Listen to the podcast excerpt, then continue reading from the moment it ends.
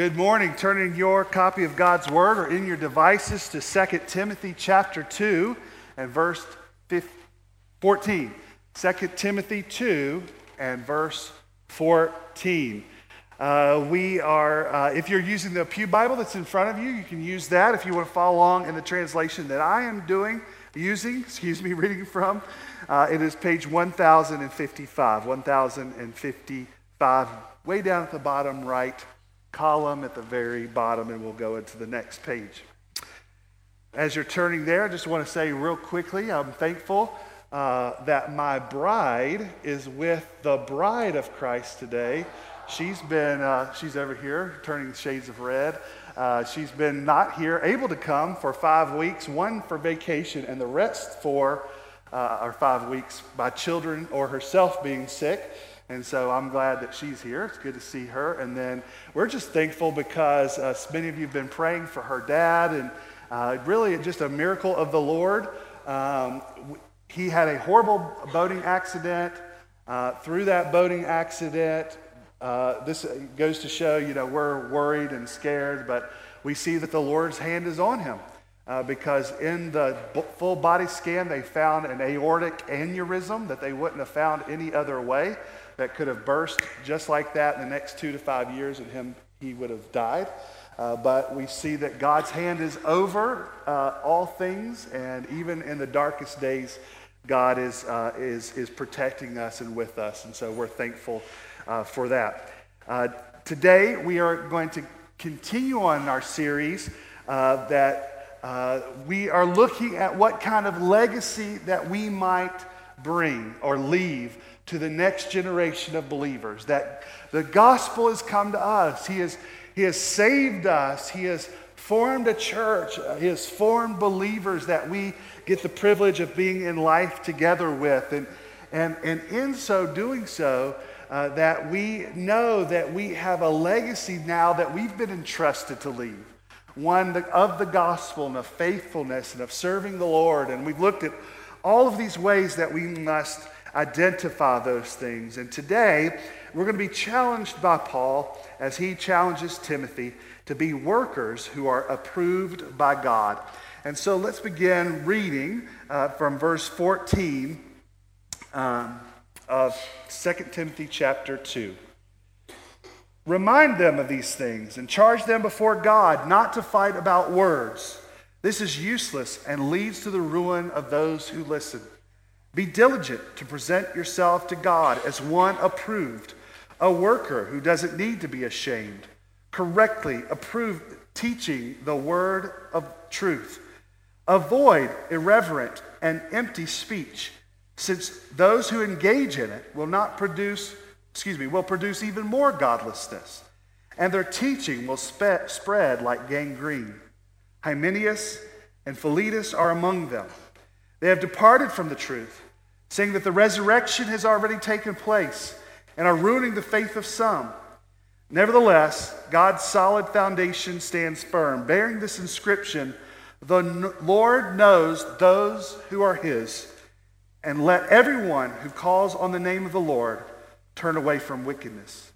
Now, in a large house, there are not only gold and silver vessels, but also those of wood and clay some for honorable use and some for dishonorable. So if anyone purifies himself from anything dishonorable, he will be a special instrument set apart, useful to the master, prepared for every good work. Flee from youthful passions and pursue righteousness, faith, love, and peace, along with those who call on the Lord from a pure heart. But reject foolish and ignorant disputes, because you know that they breed quarrels. The Lord's servant must, be, must not quarrel, but must be gentle to everyone, able to teach, and patient, instructing his opponents with gentleness. Perhaps God will grant them repentance, leading them to the knowledge of the truth. Then they may come to their senses and escape the trap of the devil, who has taken them captive to do his will. Heavenly Father, we are thankful for your word. And we're thankful because it challenges us in areas that we know we need challenging. It encourages us in the areas that we know that we needed that encouragement. And God, we know that your word is where we can stand and that we will not fail. So, Lord, as we come to your word, we pray, God, that you would change us as we come and meet with it together. In Jesus' name we pray. Amen. Just uh, about a week ago or so, I had a friend that I knew back in high school who uh, competed in one of those um, reality show competitions. It's the one where it's, um, it's a cover band, and uh, the person, lead singer, dresses up like the person that they're mimicking and uh, has to sing the songs, and they get judged, and then they win at the end against a, another band. And, and uh, you know, he, he did awesome. I, was, I thought he sang great. Uh, the judges, though, kind of sniffed at him on a lot of things. And I was just thinking to myself, I can't imagine um, taking that criticism for something he had worked so hard for. Uh, and not, it, they weren't cruel, but it was just to the point and direct. And uh, as a friend, I was sitting there saying, oh boy, that's, that's, that's really harsh. That's, uh, I wouldn't have said that to them. But you know, it, it reminds me that in many ways we subject ourselves to the judgment of others or to the approval of others.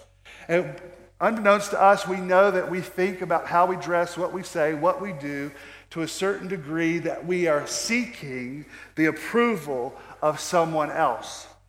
But when we look at the Bible, it tells us that when we fall into the trappings of seeking the approval of man other than God, everything gets disoriented.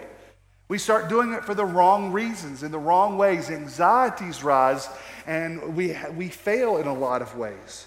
But what does the scripture tell us? That we should do all things to whom? The glory of God. And Paul reiterates this to us that we, as God's people, should not be seeking approval from others, but from God. Here in verse 15, he says that we should be diligent to present our, yourself to God as one approved. What he is saying to Timothy is first of all, you need to make sure that in your ministry and in your life and in your dealings, that you are living a life as one who has been saved by grace and that is approved by God. That there is the challenge that we are saved, but that we live in a way showing and wanting the approval of God. But also, he went even further because he said, a worker who doesn't need to be ashamed. Paul goes further to say that we are to be a worker for the Lord, one unashamed. Now, this is a term that is not new to us. Paul just said in the previous passage that we should be like soldiers and, and, and farmers and we should be uh, diligent unto the Lord. And now he's saying that we should be workmen, that we should be workers. In this way, we know that Jesus said uh, in the Gospels that he said that the harvest is plentiful, but the workers are few. Paul is telling Timothy that his task of being a pastor and an elder is arduous but productive uh, labor. Grinding out hard gains is going to take a while, but as stewards of the gospel, that we should present our work in a way that is uh, uh, bringing our best to Him. You know, a skilled workman. Some of you are workers in, in, in, in the arts and, or in crafts or uh, uh with woodworking or uh, building things. And when at the end, I know from talking to many of you, at the end, you want the finest product because it displays your work to the world. You want it to be approved. In the same way that we who are all workmen of the Lord, that are serving Him, sharing the gospel, making disciples, that we should be bringing our work to the Lord for Him to be approved. That we wouldn't be considering that we've cut quarters, that we've done shoddy work, that we have come to Him wanting to know that we have been approved by Him. Now, here is the message of the gospel that we know that it is in this that we don't seek this approval for salvation. This is not that we are seeking God's approval that we might get saved or that we might be chosen or that we might be looked over. Instead, we who are God's people get to rest in the work that even when I do flub, even when I do mess up, and even when I bring my rubbish to God, He still loves me. But that still gives me the desire as God's child to please Him and to serve Him and to give Him my best. And there's no different than what God calls uh, every believer to do and whatever God has called you to do, whether you're a teacher or whether you're a worker in the, in the workplace, if you're a stay at home mom, a preacher of the gospel, whatever it is, you are to bring your best to give to the Lord, to give Him glory, Amen. and that you might seek approval to Him of your work. Would you say today that as a Christian, as a follower of Jesus, that you are striving to be a faithful worker of the Lord? Would you say that you're seeking to glorify God in all aspects of your life? Well, brothers and sisters, when Paul speaks to Timothy, we may look in this passage, and there are three characteristics that define workers approved by God. This, as I, I think through this, there is uh, the message, the worker approved by God. There is the right message. There is the right vessel. And there is the right way or the right delivery. And how do we do this? Well, number one, God's workers correctly handle God's word. God's workers correctly handle God's word. This is the delivery of the right message. In verse 14 through 19, we see, beginning verse 15, when he says, um, Be diligent to present yourself as God, one approved, a worker who doesn't need to be ashamed, correctly teaching the word of truth. Avoid irreverent and empty speech, since those who engage in it will produce even more godlessness, and their teaching will spread like gangrene. Hymenaeus and Philetus are among them and have departed from the truth, saying the resurrection had already taken place and are ruining the faith for some. Nevertheless, God's solid foundation stands firm, bearing this inscription The Lord knows those who are his, and let everyone who calls on the name of the Lord turn away from wickedness. Well, we see here that first we see the approved workman or the worker rightly handles the word of God. Well, that term uh, is a Greek term, orthomeo, which means to cut straight without deviation. That workers are to, uh, in this context, maybe stone workers cut straight or roads that are cut straight, those farmers who cut straight the plows and rows that we know that they are to do it well and into the right way. We get the uh, uh, current words of orthodontist, who realign teeth, or orthodoxy, which is right teaching. We see in this that those who teach or the belief or the right aligns with Scripture, the historic Christian faith. In context, though, Paul is helping Timothy be reminded that you are to teach the full counsel of God and to rightly teach the full counsel of God, but also that you are to make sure that you are rightly pointing to the gospel that saves. If you look and see what the false teachers were proclaiming, that the resurrection had already happened. There was this belief that the separation of soul and body, that the body was bad and that the resurrection had already happened and, and, that you don't have to understand or know the resurrection and, and all of this stuff. And, and Paul says these, these are corrupting people from the faith. That their teaching was spreading like gangrene. Some of you who are nurses know how fierce and, and contagious that can be. This false teaching, Paul says, that the approved workman, however, rightly cuts God's word. that teaches it is able to understand all the scripture, but ultimately must be able to understand and proclaim the true gospel that brings salvation and faith to those who hear and believe. Ephesians chapter 1 verse 13 says, "In him you also were sealed with the purchase of the Holy Spirit when you heard the word of truth, the gospel of your salvation, and when you believed." That's important that you hear the word and understand that God brings about salvation through your hearing that you believe. That means that when we proclaim or share the gospel, that it is vital that we are cutting it straight, that we don't confuse the gospel, that we don't produce a false gospel, that we don't put something out there that someone can't hear to believe on Jesus Christ. So let me ask you this Have you, as a follower of Jesus, diligently spent time to either disciple yourself or be discipled by someone else, that you can use your Bible to explain the scriptures to someone.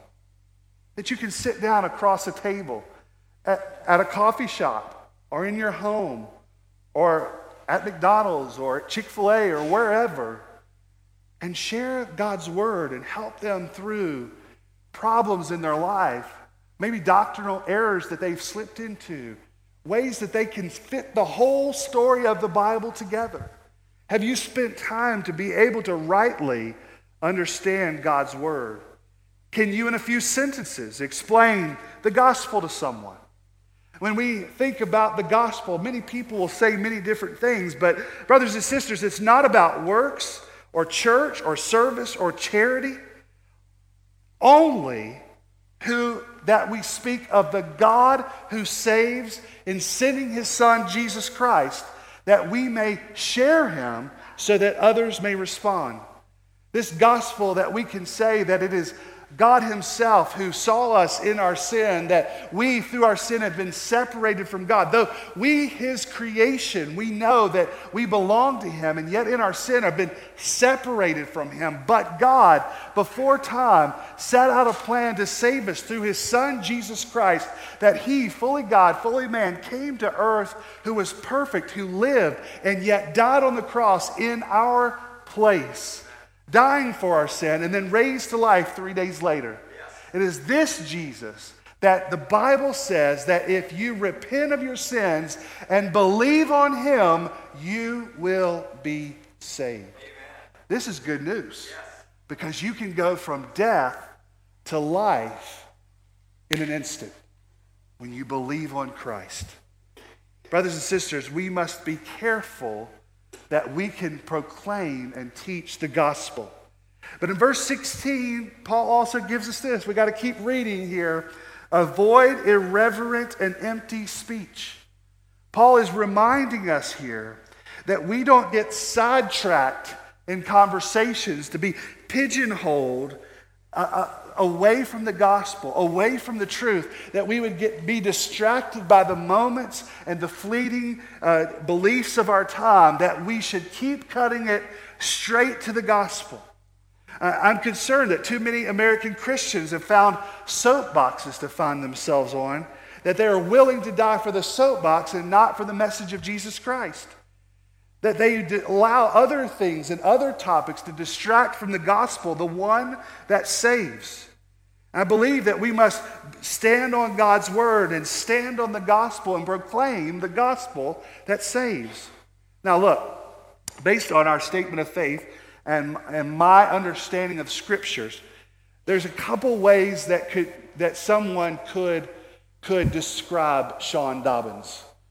That they would say, well, he's Orthodox Christian. He, he believes in the faith that was once delivered from the saints. He believes in the things that Christians have believed for 2,000 years, that, that, that we understand the same God, the same Christ, the one born of a virgin, the one uh, who has died for our sins, that, that we stand for the teachings that we know are forever to be true.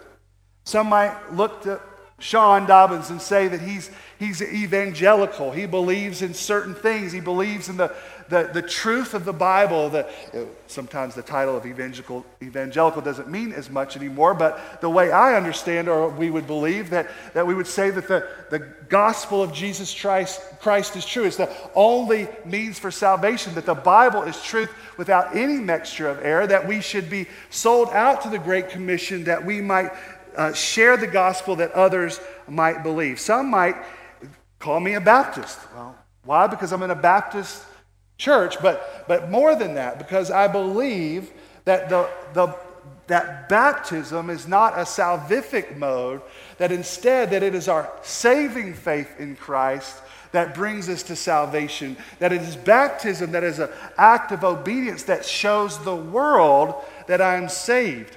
And in the same way with Lord's Supper, it's not an act of me gaining salvation or gain closeness to Christ. Instead, it is my, my uh, outward faith showing on display. You know, 504 years ago today, Martin Luther nailed his 95 Theses to the church door in Wittenberg, decrying the false beliefs and teachings of the Catholic Church.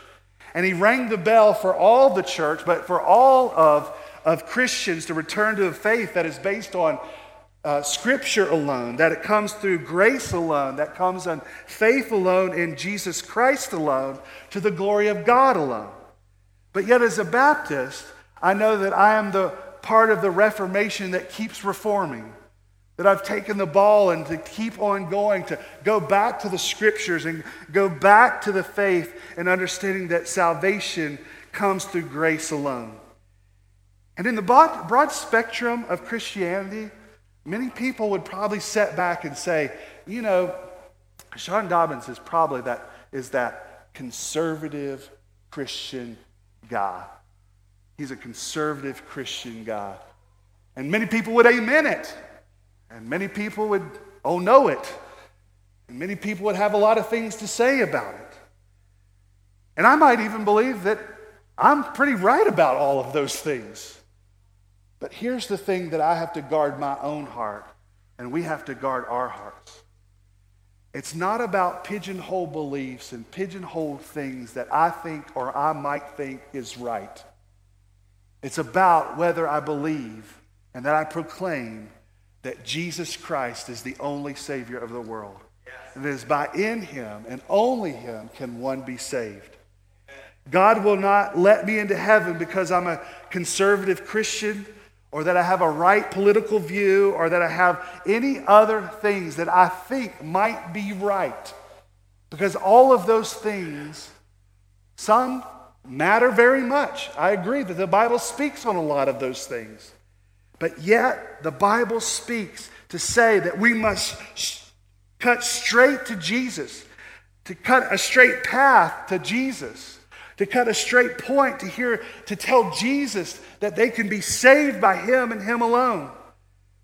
Are those things important? Yes. But we can't be distracted by empty talk that would distract us from the main thing and the main message of Jesus. Charles Spurgeon said, What is the right way then to handle the word of truth? It is like a sword. It was not meant to be played with. It's not rightly to hand, uh, it's not rightly to handle the gospel. It, it must be used in earnest and pushed home. Are you converted, my friends? Do you believe in Jesus Christ? Are you saved or not? Swords are meant to cut and hack and wound and kill with, and the word of truth is for pricking men in the heart and killing their sin. The word of God is not committed to God's ministers to amuse men with its glitter or to charm them with its jewels in its hilt, but to conquer their souls for Jesus.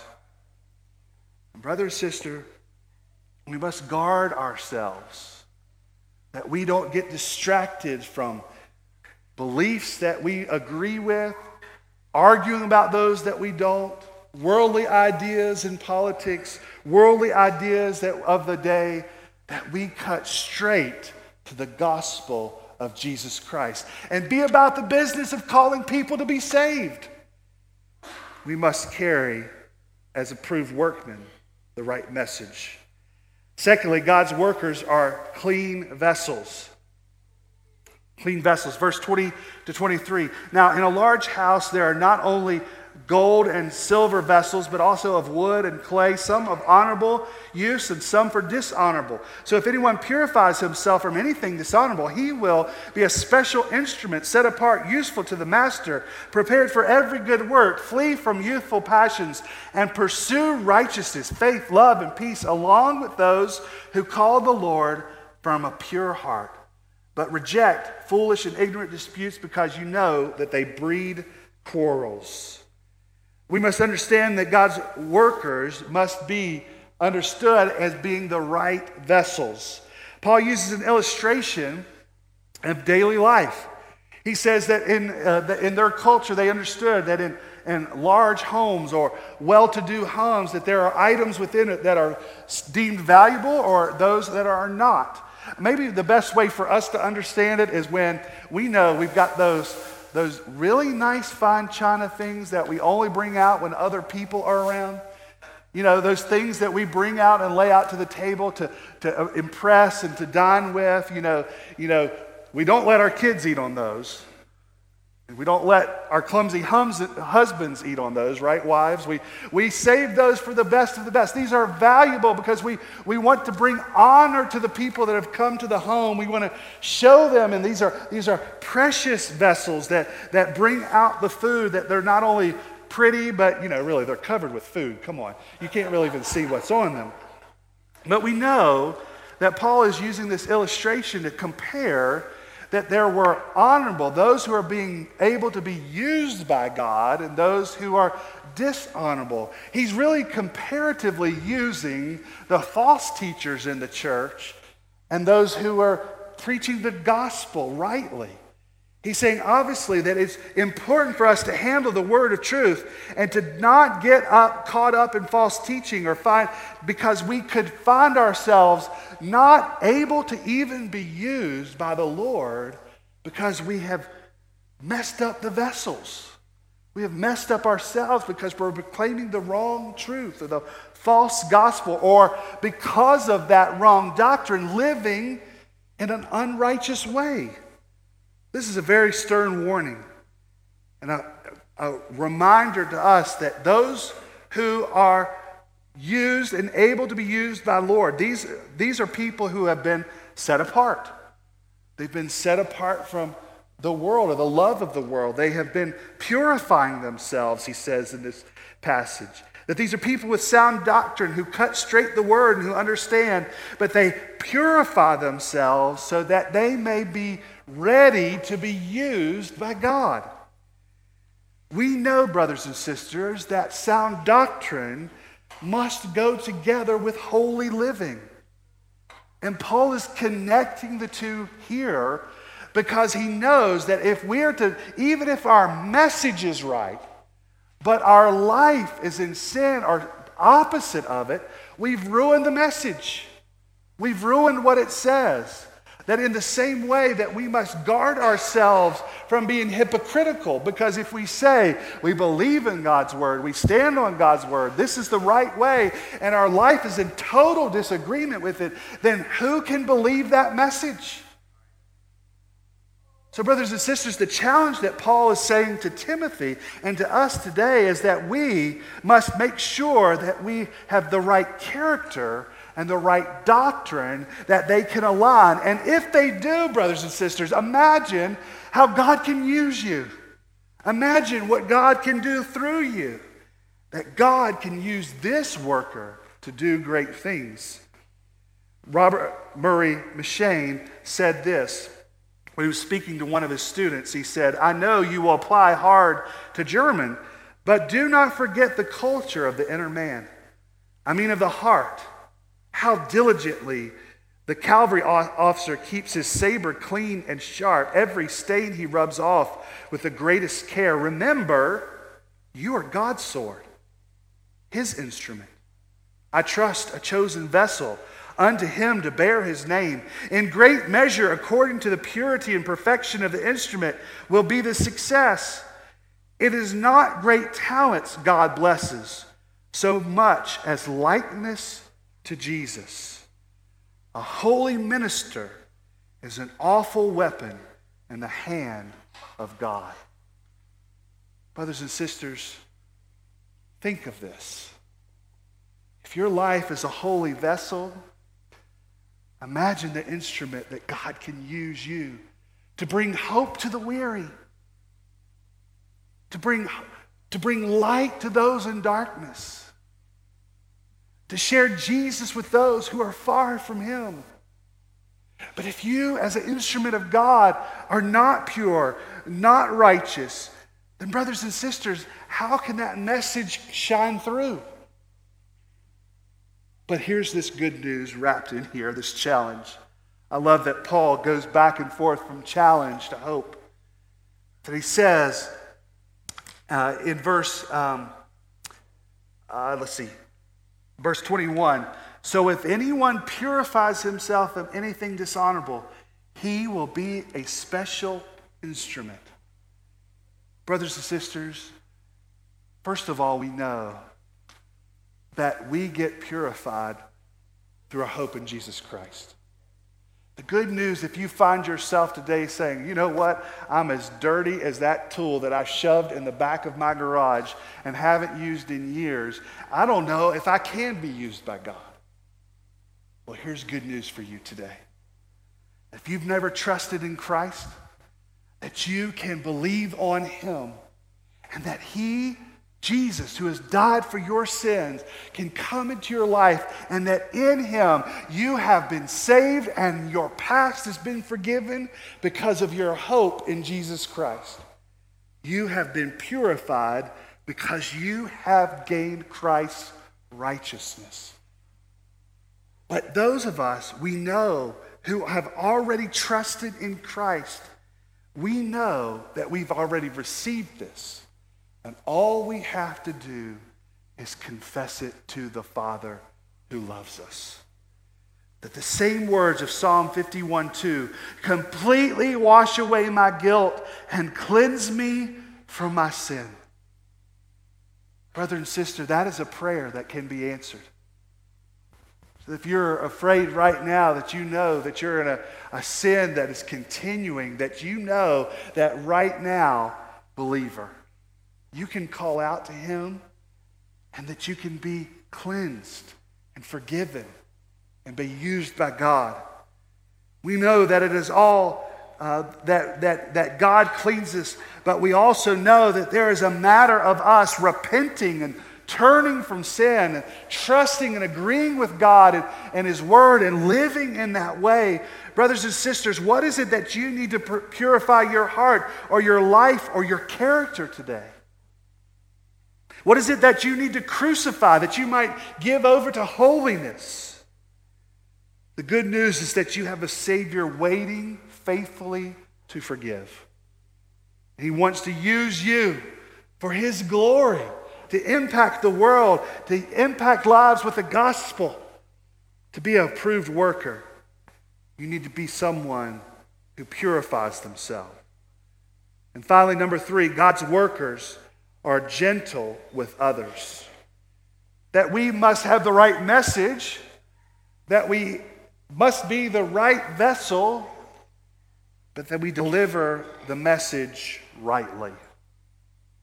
God's workers are gentle with others. Verse 24 to 26 says, The Lord's servant must not quarrel, but must be gentle to everyone able to teach and patient, instructing his opponents with gentleness. Perhaps God will grant them repentance, leading them to the knowledge of the truth. Then they may come to their senses and escape the trap of the devil who is taking them captive to do his will. This kind of teaching that was going on in the church was very dangerous and heretical. Paul even names the two men who are stirring it up at the church of Ephesus two who have swerved from the truth in promoting error. Still, he instructs Timothy that he must not become quarrelsome, but he must instruct his opponents with kindness and patience and gentleness. Why? Well, he says it down in verse 25. that God might bring them to repentance. See, brothers and sisters, sometimes we get construed that we're only trying to change somebody else's mind when God really wants to change their heart. And we need to be patient and gentle and loving and kind. See, God's ultimate goal is their salvation, to draw them from the devil's trap. And in this letter, when Paul has been moved from calling Timothy to faithfulness in suffering, to urging his faithfulness in the face of false teaching, but not only to endure these persecutions, opposite from the world, but to stead steadfast in God's word. And now here's another layer Tim, Paul's telling Timothy be patient in this. Be kind. Be gentle. Ultimately, the dangers are, yes, from outside of the church, but just as destructive are the dangers from within. And Paul is telling Timothy to be patient and kind because what's happening? Satan is roaming around, snapping people in traps, getting them turned over, getting them into false beliefs, encountering them to what? Do his will instead of doing God's will. And so the greatest challenge to all the faithful ministry is to be patient as you speak the truth of love to someone that God might change their heart and draw them to himself.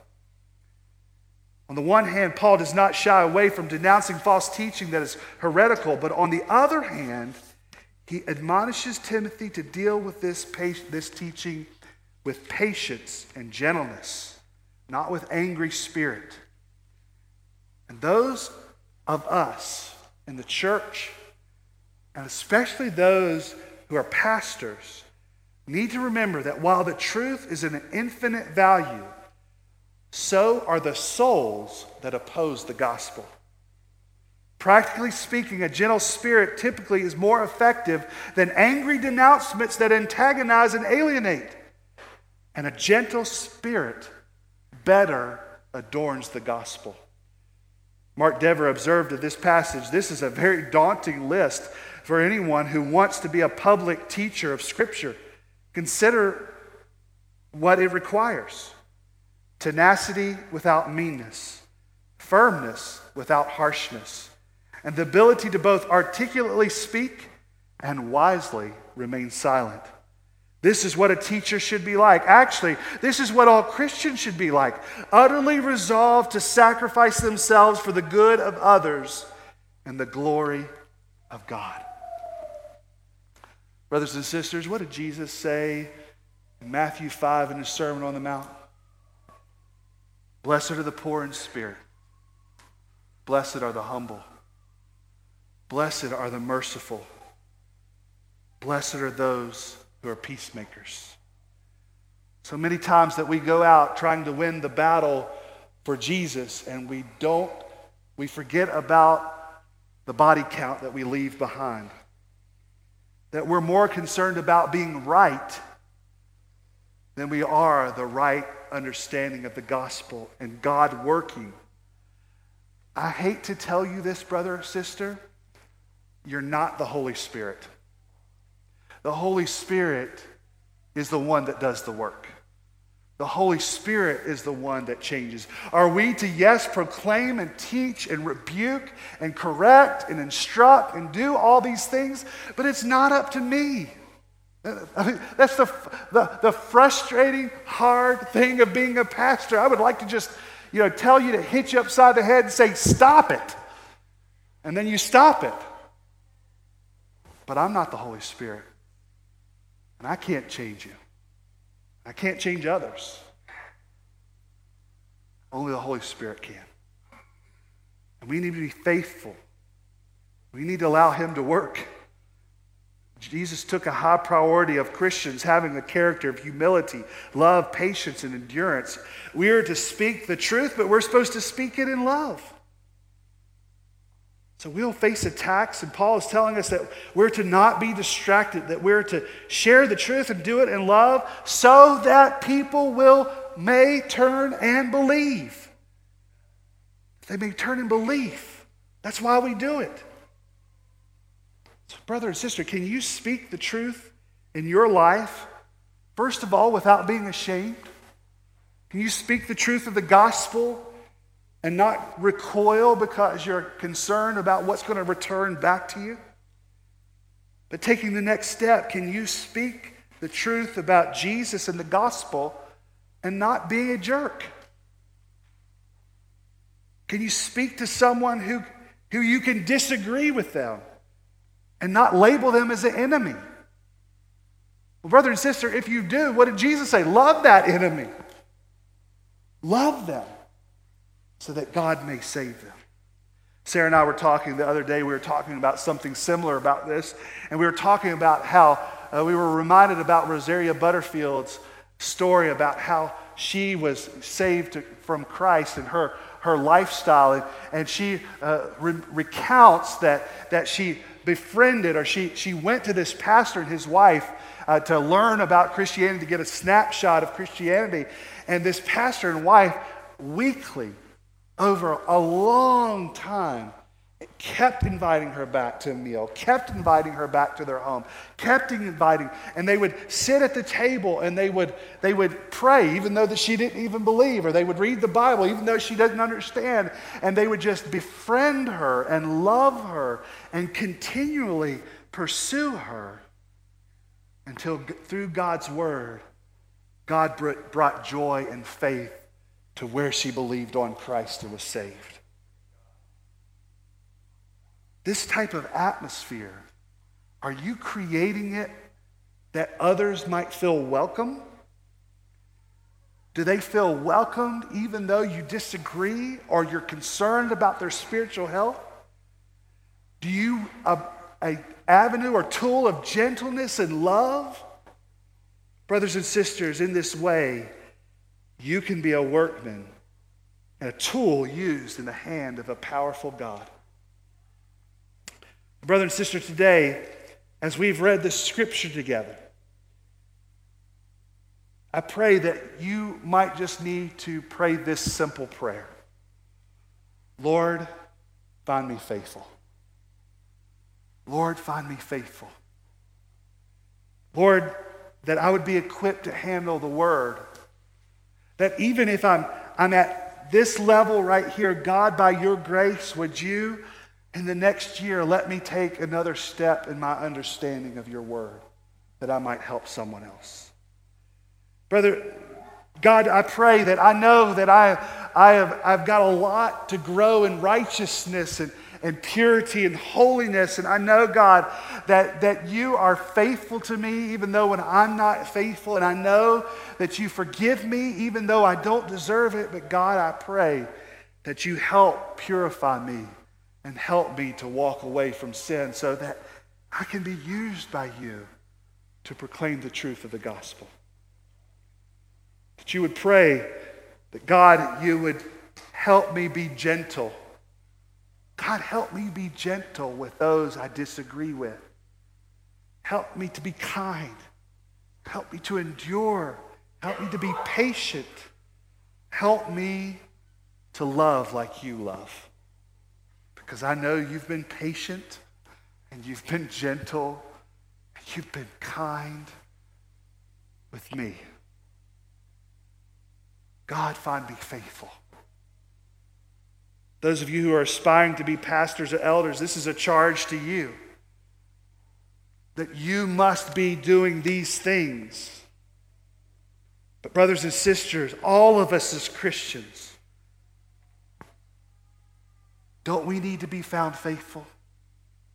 Because God's giving you a ministry wherever you are. Let us pray this. Lord, find me faithful. Let us pray. Heavenly Father, we pray and are thankful for these words. I pray, God, that you would help us as we seek to honor you in our lives. Because, God, we want to see those around us be saved. We want to see our brothers and sisters in Christ be encouraged in their faith. We want to be used by you, God, in every avenue, whether we're students or workers, whether we're homemakers or whether we're a people of industry, that, Lord, that you use us in a mighty way. Heavenly Father, I pray that we are found faithful.